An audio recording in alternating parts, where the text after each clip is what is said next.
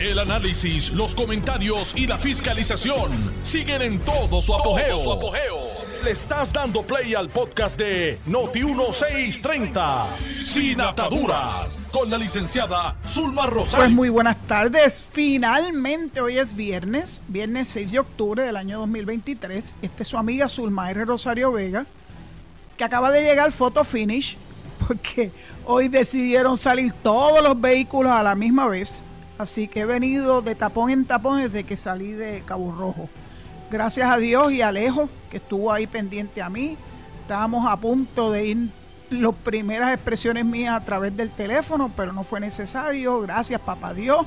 No sé cómo lo hizo. Hizo un milagro, como lo hace todos los días, y llegué a la estación en tiempo para poder estar con ustedes. Esta hora que para mí es tan importante. Por si acaso no lo dije, hoy es viernes 6 de octubre del año 2023. Mi nombre es Zulma Rosario Vega y este es sin ataduras. Ay, Alejo, Alejo hoy está, hoy está haciéndome muchas maldades. Acaba de bajar el aire para que se me quite el calor. Yo creo que él se dio cuenta que estoy con, con el calor a flor de piel. Eh, esta es la mejor estación de Puerto Rico, la primera fiscalizando y agradezco enormemente su sintonía y que hayan tenido que hayan tenido la gentileza de escucharme. Todos estos días desde el enero 11 creo que fue del año 2021 aquí estoy dando la batalla. Ayer tuve un invitado muy especial. Es alguien que yo le he tomado un gran cariño y sobre todas las cosas mucho respeto, porque es un gran estadista sobre todas las cosas, que se llama Adriel Jared Vélez. Si usted no tuvo la oportunidad de escuchar el programa de ayer, que yo me lo disfruté de la A a la Z, le invito a que oiga el podcast. Ya el podcast eh, él mismo lo subió esta mañana y yo lo retuiteé para beneficio de, ¿verdad? de los que me siguen a través de Twitter. Pero si no, usted puede entrar al podcast. Eh, yo uso Spotify, pero hay otros podcasts. Este, lo único que tienes que poner es Noti1 sin ataduras. Y ahí voy a salir yo. Y está por fecha. La fecha de ayer fue 5 de octubre del año 2023. Y los invito a que escuchen esa entrevista y escuchen las expresiones las contestaciones de Adriel Yaret a mis preguntas, porque es importante que conozcamos quiénes pueden ser nuestros posibles y potenciales aspirantes a diferentes puestos, ¿verdad? Políticos. En el caso de Adriel Yaret, eh, él está visualizando el correr por el distrito 23. Él explicó qué municipios están incluidos en ese distrito 23 y está haciendo un trabajo, un trabajo de base que es importantísimo para poder tener éxito en esa, en esa encomienda que él mismo se impuso. Eh, como ustedes sí saben, él venía a este programa cuando estaba en todo su apogeo, la elección para la delegación congresional. Ustedes saben que él llegó casi, casi ganador, pues, porque quien se interpuso en el camino, Elizabeth Torres Cosas de la vida. Elizabeth Torres no dio ni un tajo en defensa propia, no hizo su trabajo como estadista, que ella alega que es, y parece que está coqueteando eh, con el proyecto Dignidad. Pues mire que se la, llévensela, llévensela igual que se llevaron a Javier. Nosotros ganamos cuando estas personas que han dejado a un lado el ideal, que es lo más importante para nosotros, lo más importante para nosotros es el ideal. ¿Por qué? Porque es el, la génesis de los problemas que tenemos nosotros en Puerto Rico. Y si la gente no quiere acabar con los problemas de raíz y ponerle parchos a esos problemas, bueno, pues entonces ustedes deciden. Yo soy de las que creo que las cosas hay que atacarlas de raíz. Y la raíz de nuestro problema es definitivamente el estatus colonial que tenemos. El que nos imponga y nos siga imponiendo a nosotros cosas desde el Congreso y nosotros aquí cruzados de brazos sin hacer lo que nos corresponde hacer. Este es nuestro problema. El Congreso no se va a mover si nosotros no nos movemos. Y nos movemos en Puerto Rico y nos movemos en Washington, en los dos sitios.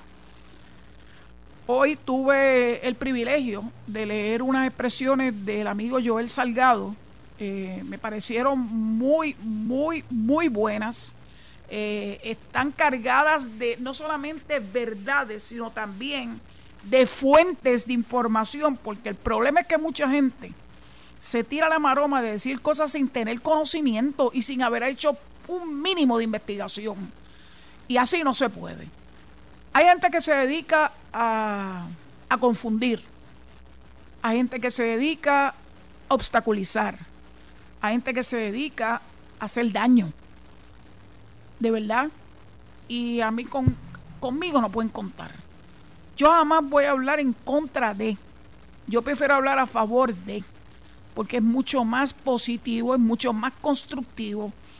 Y quiero hablarle de eso y luego de lo que escribió Joel, porque me encontré en mi correo electrónico una comunicación de una persona que no la voy a identificar porque ni siquiera la conozco pero pues se identificó en el correo electrónico y hablando pestes de uno de los dos candidatos eh, que tenemos para la gobernación por el Partido Nuevo Progresista, y yo pues naturalmente le contesté. Hay veces que uno se hace de la vista larga, pero hay veces que uno tiene que contestar. Y estoy buscando la contestación para compartirla con ustedes y que ustedes me digan si esto que yo digo es algo irreal, que no tiene sentido, o si ustedes están dispuestos a suscribir mi contestación a esta persona. Yo le contesté, gracias por compartir su sentir. Yo opto por dirigir mis energías a lo que se está haciendo bien, pues suficiente tenemos con una prensa negativa y manipuladora y sobre todo antiestadista. No caigo en su juego escogeré a mis candidatos en la primaria de, junio. Y reitero que no importa quién gane, la o lo apoyaré en las elecciones de noviembre.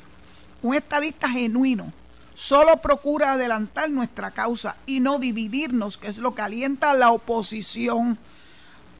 Por eso cuando yo veo en mi cuenta de Twitter gente que me enlaza y lo que están escribiendo son cosas bien negativas y algunas de ellas este, rayan en, en cuestiones verdaderamente que tú te quedas eh, eleta. Porque se dedican a hablar mal de la gente, mal. Y yo pienso que tú no tienes que hablar mal de nadie, habla bien de ti.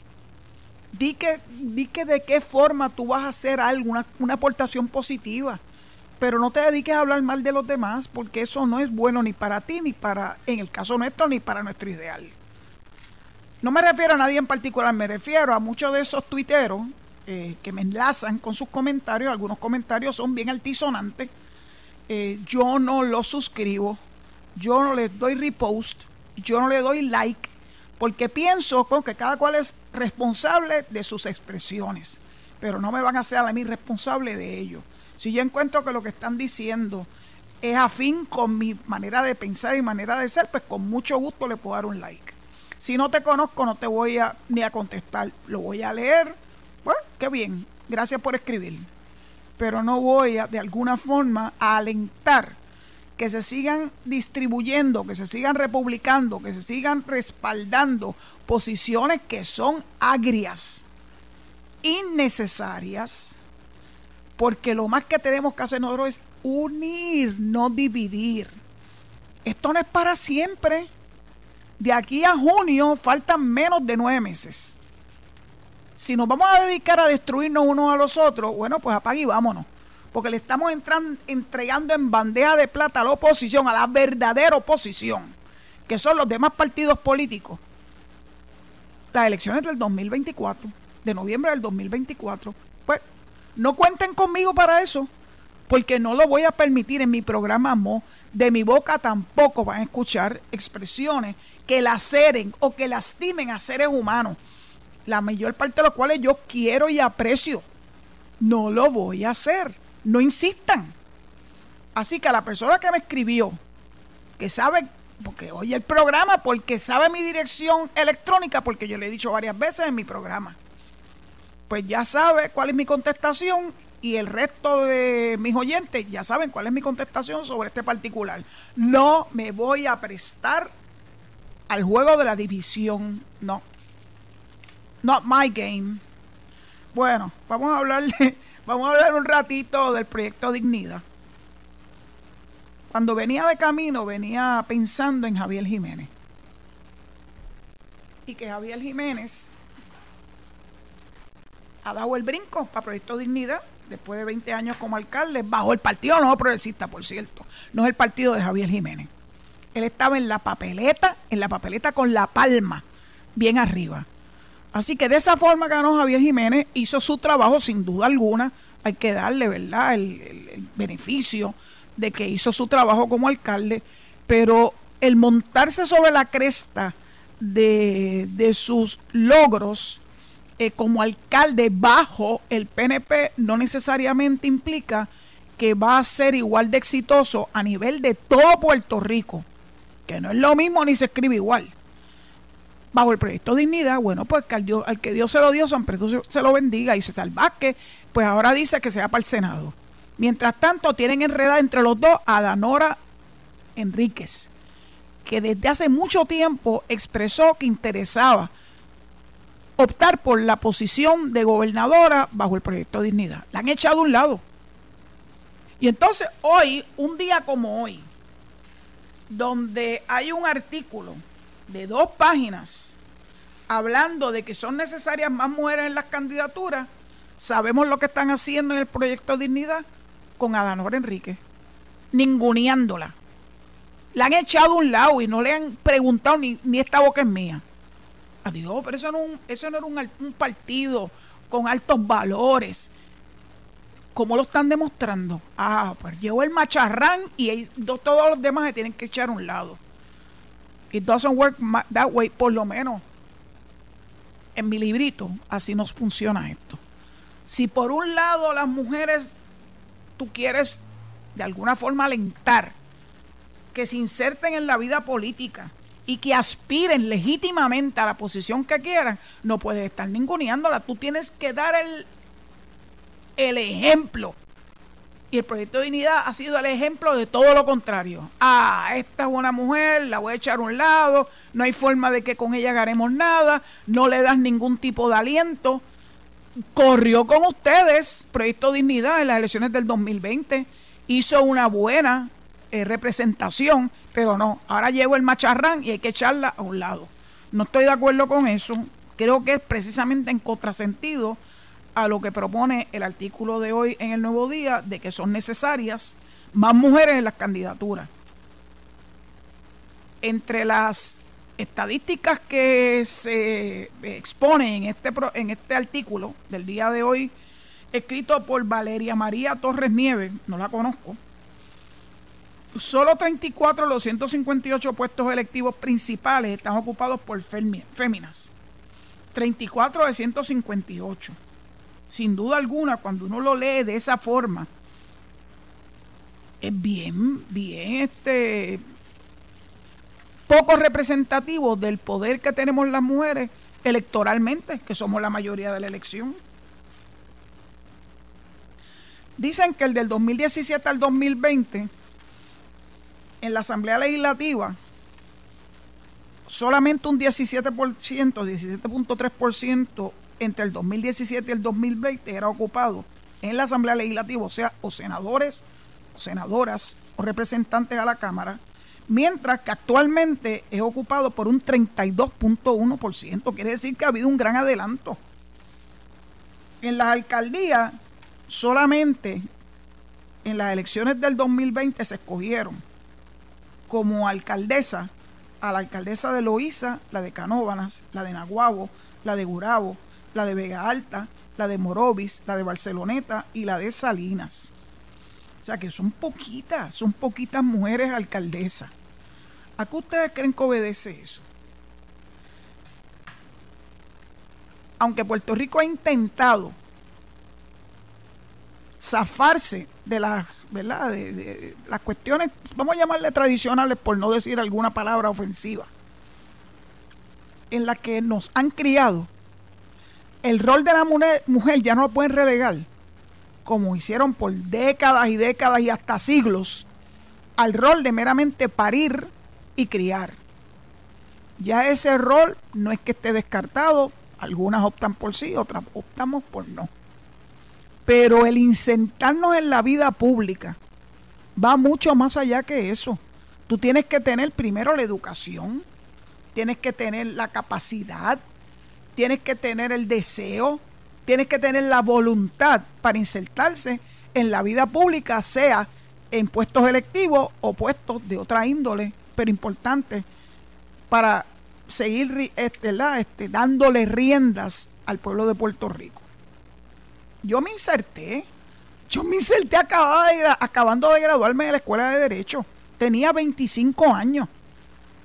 Y empecé en Fortaleza, luego fui a Corrección y luego varios años más tarde a dirigir la Comisión del Centenario y un poquito más tiempo después, el que más ustedes recuerdan, desde el 2009 hasta el 2019 como directora de la Oficina de Ética Gubernamental, la primera mujer en propiedad dirigiendo esa oficina. Así que insertarse en la vida pública no es fácil, es complicado, pero se puede hacer. Claro, en el caso mío, yo escogí no parir muchachos y por ende no tenía esa dicotomía que tienen las mujeres madres de tener que manejar y maniobrar su hogar, la crianza de sus hijos y que sea compatible con el trabajo, especialmente los trabajos gubernamentales que se requiere de muchas horas, muchas horas. Pero claro, tiene que tener un compañero que tenga suficientes agallas como para poder verdaderamente ayudar a la mujer a crear esos hijos y no sencillamente decir eso te corresponde a ti. Yo no tuve que hacer eso, pero muchas mujeres sí. Así que el que tenga duda a qué obedece que haya menos mujeres aspirando a puestos electivos o a dirigir agencias o, o asumir roles de mucha importancia en los procesos gubernamentales de Puerto Rico, tiene que ver con esto que yo le acabo de explicar. Y para eso la mujer tiene que tener toda la ayuda de su compañero, del hombre, para que pueda sortear ambas eh, responsabilidades y que los muchachos salgan bien y que el gobierno y el pueblo de Puerto Rico también salgan bien. Así que parece ser fácil, pero no lo es. No lo es. Así a mí sí se me hizo más fácil. Bueno, antes de ir a la pausa, y hoy sí hay llamadas telefónicas, si Dios lo permite, naturalmente, a través del 787-832-0760, quiero darle la buena noticia que para la naturaleza, lo que era antes el fideicomiso de conservación, está repartiendo árboles, 25 mil para ser más exacta, entre hoy y mañana. En el caso de los que vivimos acá en el área oeste, entre las 9 y las 4 de la tarde, se van a repartir arbolitos en el Parque Isidoro García en Mayagüez.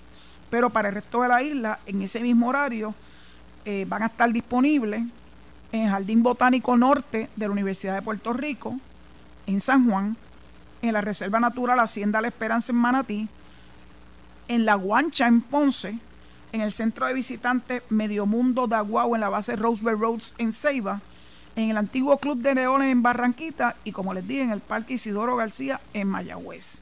Es su gran oportunidad de obtener gratis eh, árboles. Eh, hay disponibles los que son adecuados para la siembra. Usted tiene que ser muy cuidadoso con lo que usted siembra, especialmente si hay cables eléctricos eh, cerquita. Cada persona podrá recoger hasta cuatro árboles gratis.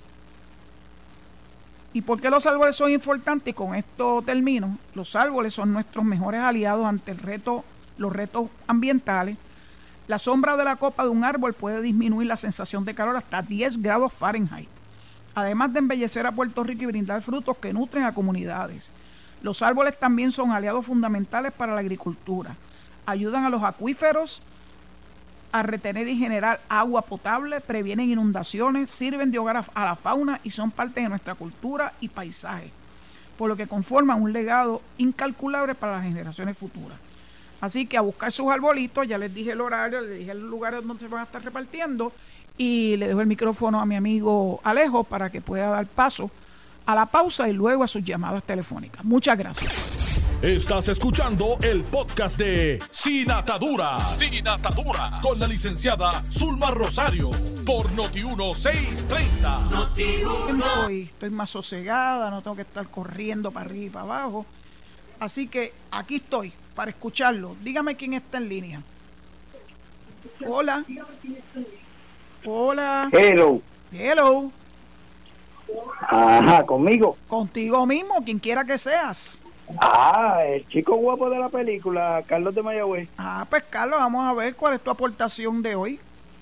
Eh, mira, eh, yo eh, he vivido eh, con bajo la tutela de una madre que trabajó desde que yo era niño y eh, la doña pues también eh, se dio a la tarea de trabajar y criar niños.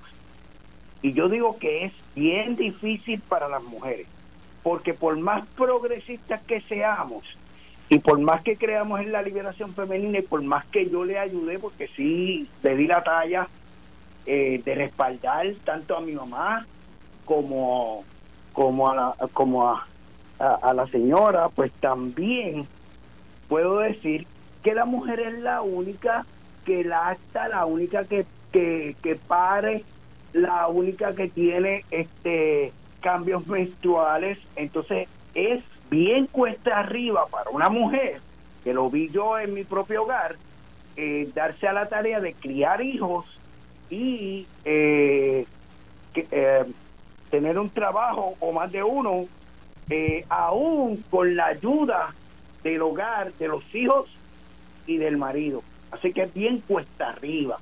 Y Pues, si entonces te- nosotros no Carlos, te voy a contestar al aire, porque si no, condescendientes, Te voy a contestar al aire, mi corazón. Tú tienes en parte razón.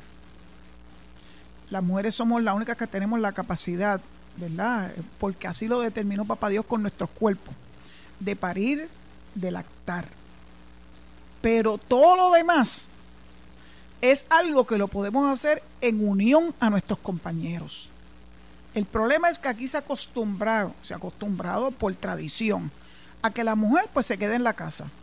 Y sí es verdad que muchas mujeres, aún antes de estas épocas, trabajaban porque no les quedaba de otra, especialmente a las que no tenían un, un esposo o un compañero que las respaldara económicamente, no les quedó de otra.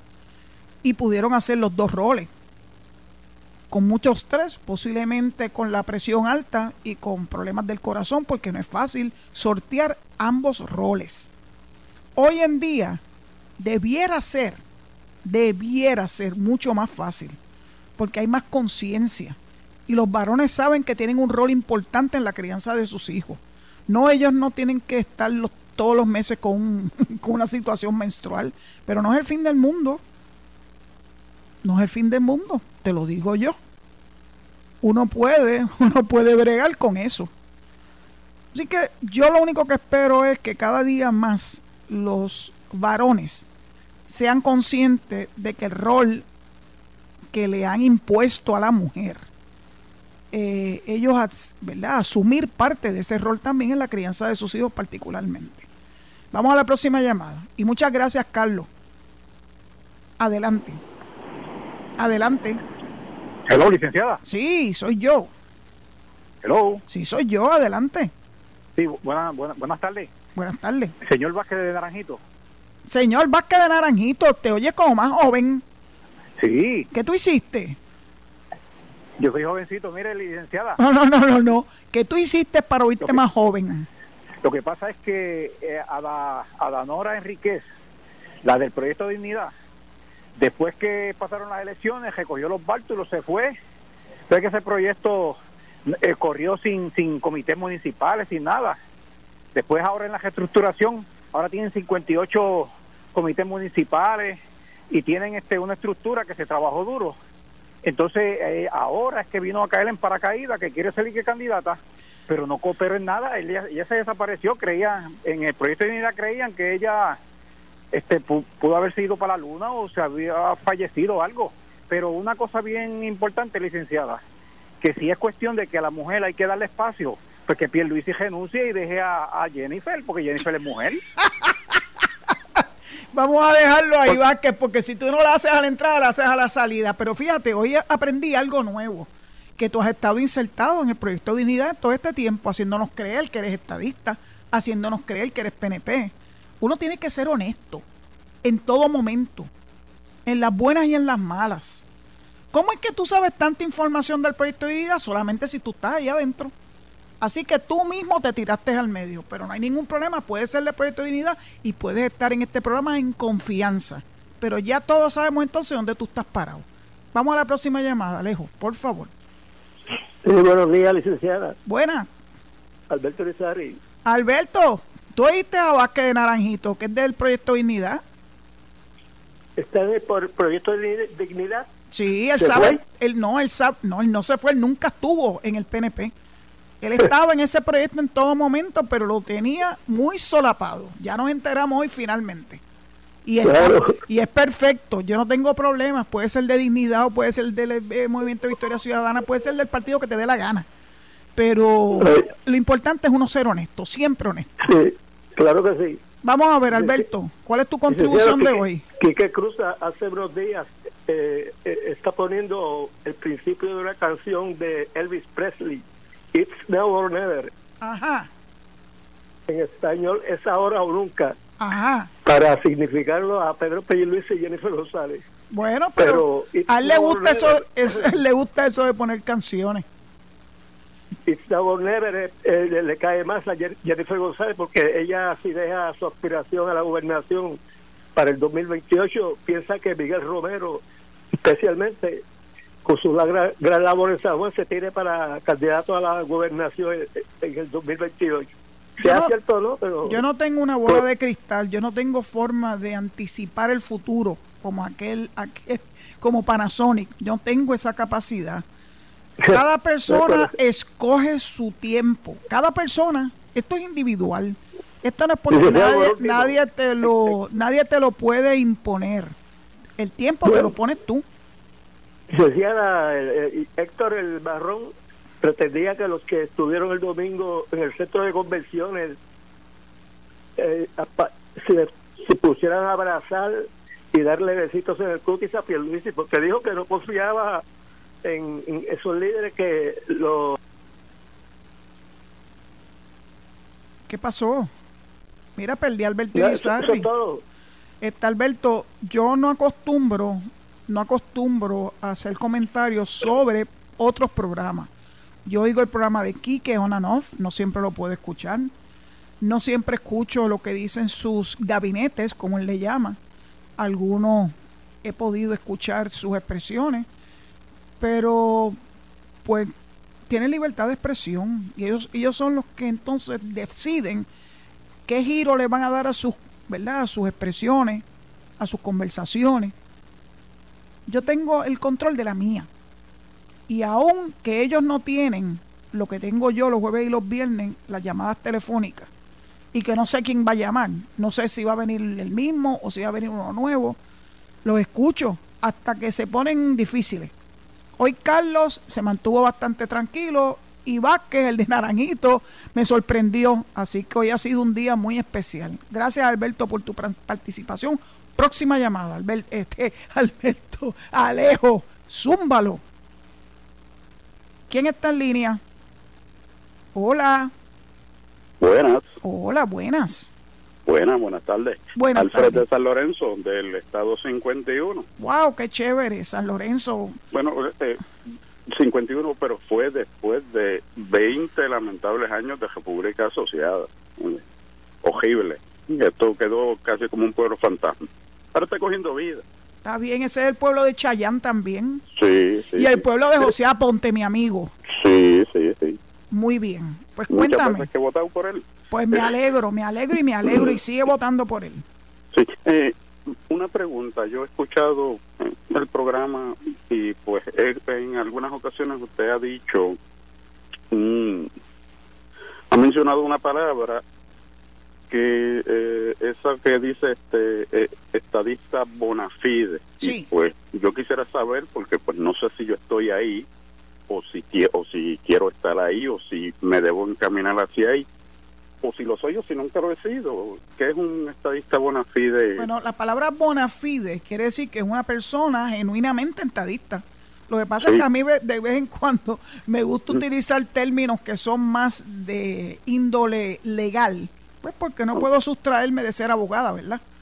Así que un estadista bona fide es un estadista genuino, un estadista que hace todo un esfuerzo por lograr que nuestro ideal se convierta en la realidad. Eso es un estadista bona fide para mí. No siempre todo el mundo puede hacerlo porque no todo el mundo está en posición de poder aportar, más allá de cuestiones económicas, aportar con su tiempo y con su esfuerzo, especialmente con el esfuerzo. Por eso los delegados extendidos, que ya sobrepasan los 12 mil, son y han demostrado ser estadistas bona fide porque sin que les represente ni un solo centavo de ingreso y por el contrario, les ha representado el tener que invertir de su dinero, de su bolsillo, han hecho una labor verdaderamente exquisita en el Congreso de los Estados Unidos para seguir logrando más auspiciadores para los proyectos que nosotros estamos respaldando. En este caso, el 2757, que en el día de Antiel conseguimos una nueva sponsor en la representante de Kansas, eh, Davids. Eso es un estadista bona fide, el que trabaja por el ideal, para mí. Ok. Trabajar no es lo mismo que ser estadista de ir cada cuatro años a votar. Eso es un buen, oh. eso es un buen estadista, pero para mí no es un estadista bona fide. Ah, ok, muy bien, aclarado. Eso era algo que, que, yo no sabía. ¿ves? Pues, y pues tenía, me generaba una, una pequeña duda. Pues ya, no tiene duda, ¿verdad? ¿Qué, es usted? ¿Un estadista bona fide o un estadista bueno? Pues de los que vota cada cuatro años. Bueno, eh, eh, yo creo que soy más de los que voto cuatro años porque yo sí he trabajado en, yo llegué a trabajar este en colegio, pero una sola vez en mi vida, para allá para las épocas de cuando, para allá para este cuando eh, Carlos Pesquera. Ok, eso fue en la década de los 90. Sí, allá, finales, para, para empezar el, el, nuevo milenio. Muy bien, pues no sé si usted está en disposición de volver otra vez a hacer ese tipo de trabajo o si usted está dispuesto a ingresar a la delegación extendida, eh, que lo que hace es de forma, ¿verdad? Este, de forma especial comunicarse con los congresistas, con los 535 congresistas allá en, Washington y se hace a través de cartas, llamadas telefónicas, correo electrónico o presencia. Eso es una forma de ser un estadista, más allá de un estadista de cuatro años, ser un estadista bona fide dentro de mis criterios. Ok. Mm, bueno, se podría hacerle el análisis. Pues claro que sí. Yo lo invito a que lo haga y muchas gracias por su llamada. Muchas, muchas gracias. Y buen un, fin de semana. Un samaritano de Abeldura. Sí. Sí, próxima llamada, Alejo, por favor. Buenas tardes. Mira, llegó Vélez. señor Vélez. Llegó Vélez. Sí, claro que sí, claro que sí. Este, y, y me alegra escuchar este su programa. Eh, y la felicito, Zulma, porque, ¿verdad? A veces hay radio participantes que quizás hablan mal de algún programa y no lo hacen con mala intención, pero la felicito a usted porque usted es una persona que demuestra tener ética. Eso es tener ética, porque cuando se habla mal de algún compañero, ya sea de la misma emisora o de otra, pues eso es antiético y antiprofesional. ¿verdad? Le quiero decir eso a la gente que eso es importante y usted ha demostrado tener ética y ser una persona profesional. Pero respecto a lo otro que quería hablar era lo siguiente, este, y es que eh, a veces hay gente que yo les escucho diciendo, ay, que la estabilidad, hemos esperado por más de 120 años para que venga la estabilidad y todavía no ha venido. Mire, la estabilidad se lucha de pino de jodilla, no importa cuánto tarde, hay que lucharla. Y yo felicito a la delegación extendida porque este, se están esmerando por luchar por la estabilidad como se debe luchar. Y yo le quiero hacer, y yo le quiero mandar un mensaje a todo el pueblo puertorriqueño, y con mucho respeto, a los que no son estadistas pero son proamericanos. Una vez usted viene a conocimiento, ¿verdad? No sé si es la palabra correcta. Cuando una vez usted de que Puerto Rico debe ser un estado, pero usted sigue siendo este eh, estado librista o colonialista, sabiendo que eso no es lo correcto, tengo que decirle con todo respeto que usted está siendo un irresponsable. Porque usted sabe que lo más para Puerto Rico es la estabilidad y no lo quiere hacer porque pues porque no me da la gana o porque no o, porque puedo porque quiero tener o porque quiero tener una foto de Muñoz Marín y que si ve la estabilidad este la foto de Muñoz Marín va a coger polilla y va a desaparecer y eso no es así, eso es equivocado totalmente.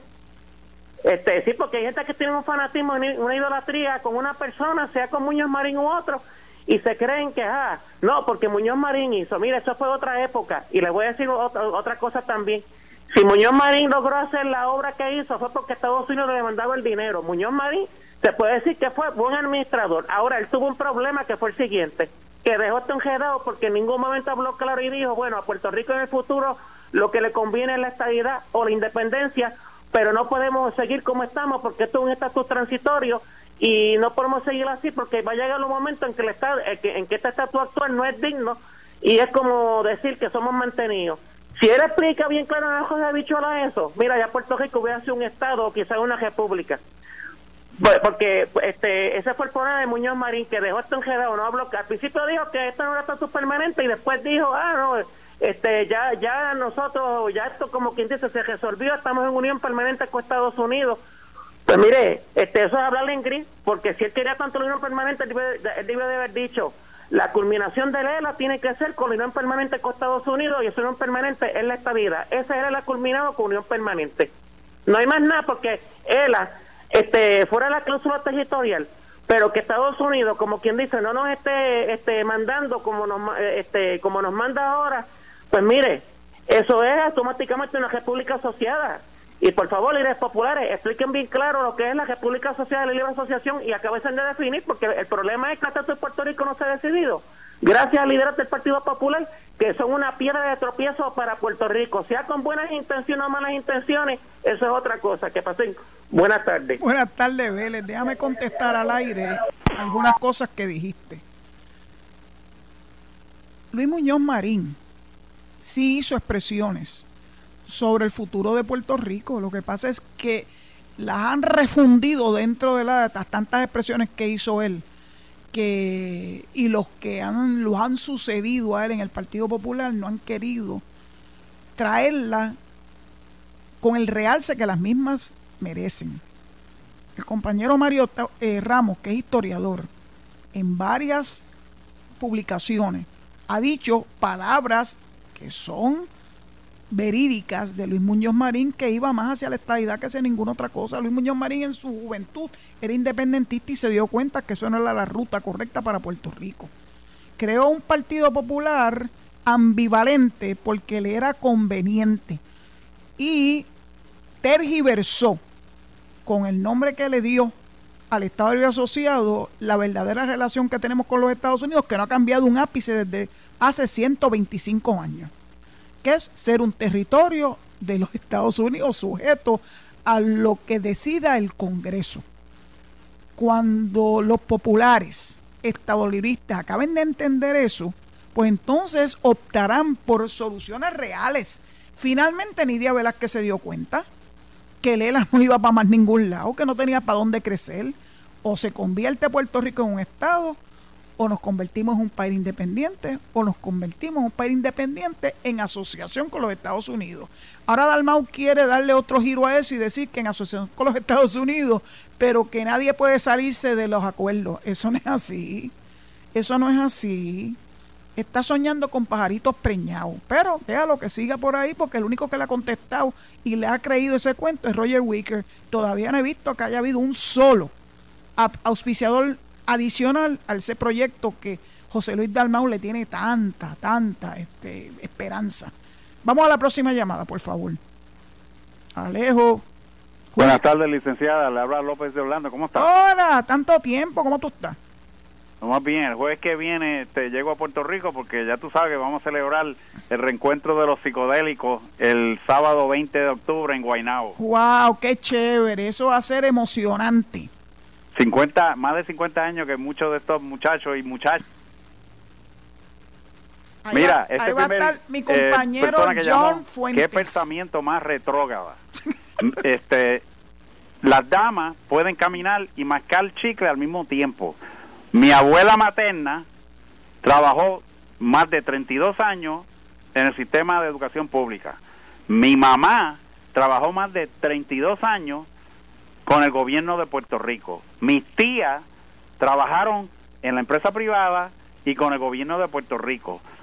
Mi esposa, que en paz descanse, trabajó más de se retiró dos veces del gobierno, primero del gobierno de Puerto Rico y después del gobierno de, de, la Florida.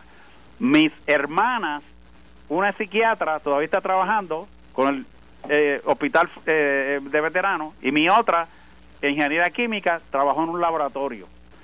Mi hija, que, que tiene una nena, de eh, mi nieta de tres años, trabaja supervisora de una tienda fashion en, en el, en el uh, Florida Mall. Las damas pueden hacer todo, todo lo que la historia ha demostrado. Han sido primer ministra, han sido juezas, artistas, dueñas de empresas, etcétera, etcétera. O sea, eh, eh, ese primer persona que llamó, ese tiene que ser del partido Ayatollah de César Vázquez, eh, que, que quiere, yo no sé, poner la mujer detrás de, de de la cocina eh, para parir eh, y, e, etcétera, tú sabes. Eh, yo no estoy atacando a él personalmente, estoy atacando lo que él defiende, lo, el argumento de él. este Y pues, ¿qué, qué, se puede decir? Muñoz Marín vivió en, en, en Nueva York en su juventud, era era medio este bohemio, eh, pues seguro que, que, que era ciudadano americano, seguro que eh, eh, se disfrutó, vivir la estadidad. El problema fue que no podía venderle eso a los independentistas y a los y a los colonialistas y pues tuvo que tragarse un montón de de, de, sentimientos, pero cuídate, este, así que buen viaje. Si está John Fuentes en esa reunión de los psicodélicos, eh, le das un abrazo de mi parte. Le tengo una gran estima. Es que López y yo hemos coincidido en tantas cosas que hasta estamos seguros que bailamos juntos en el hipocampo allá en Venezuela, eh, en nuestras respectivas graduaciones eh, de nuestras respectivas entidades educativas en las que estudiamos. Dicho eso, enséñame otra vez ese reloj, Alejo. Déjame verlo. Sí, porque ahorita como que me robaron un par de minutos me estoy aquí, estoy aquí bien, bien pendiente de esos pequeños detalles. Dicho eso, pues les pido que se queden en sintonía con Noti1, que por ahí vienen Enrique Quique Cruz y Luis Enrique Falú y Noti1 en la noche. Y que el lunes, si Dios me lo permite, estaré con ustedes a las 4 de la tarde en este su programa Sin Ataduras. Dios los guarde, que tengan un gran fin de semana y entonces nos estaremos escuchando. Muchas gracias por su sintonía. Esto fue el podcast de Noti 1630, sin ataduras, con la licenciada Zulma Rosario. Dale play a tu podcast favorito a través de Apple Podcasts, Spotify, Google Podcasts, Stitcher y notiuno.com.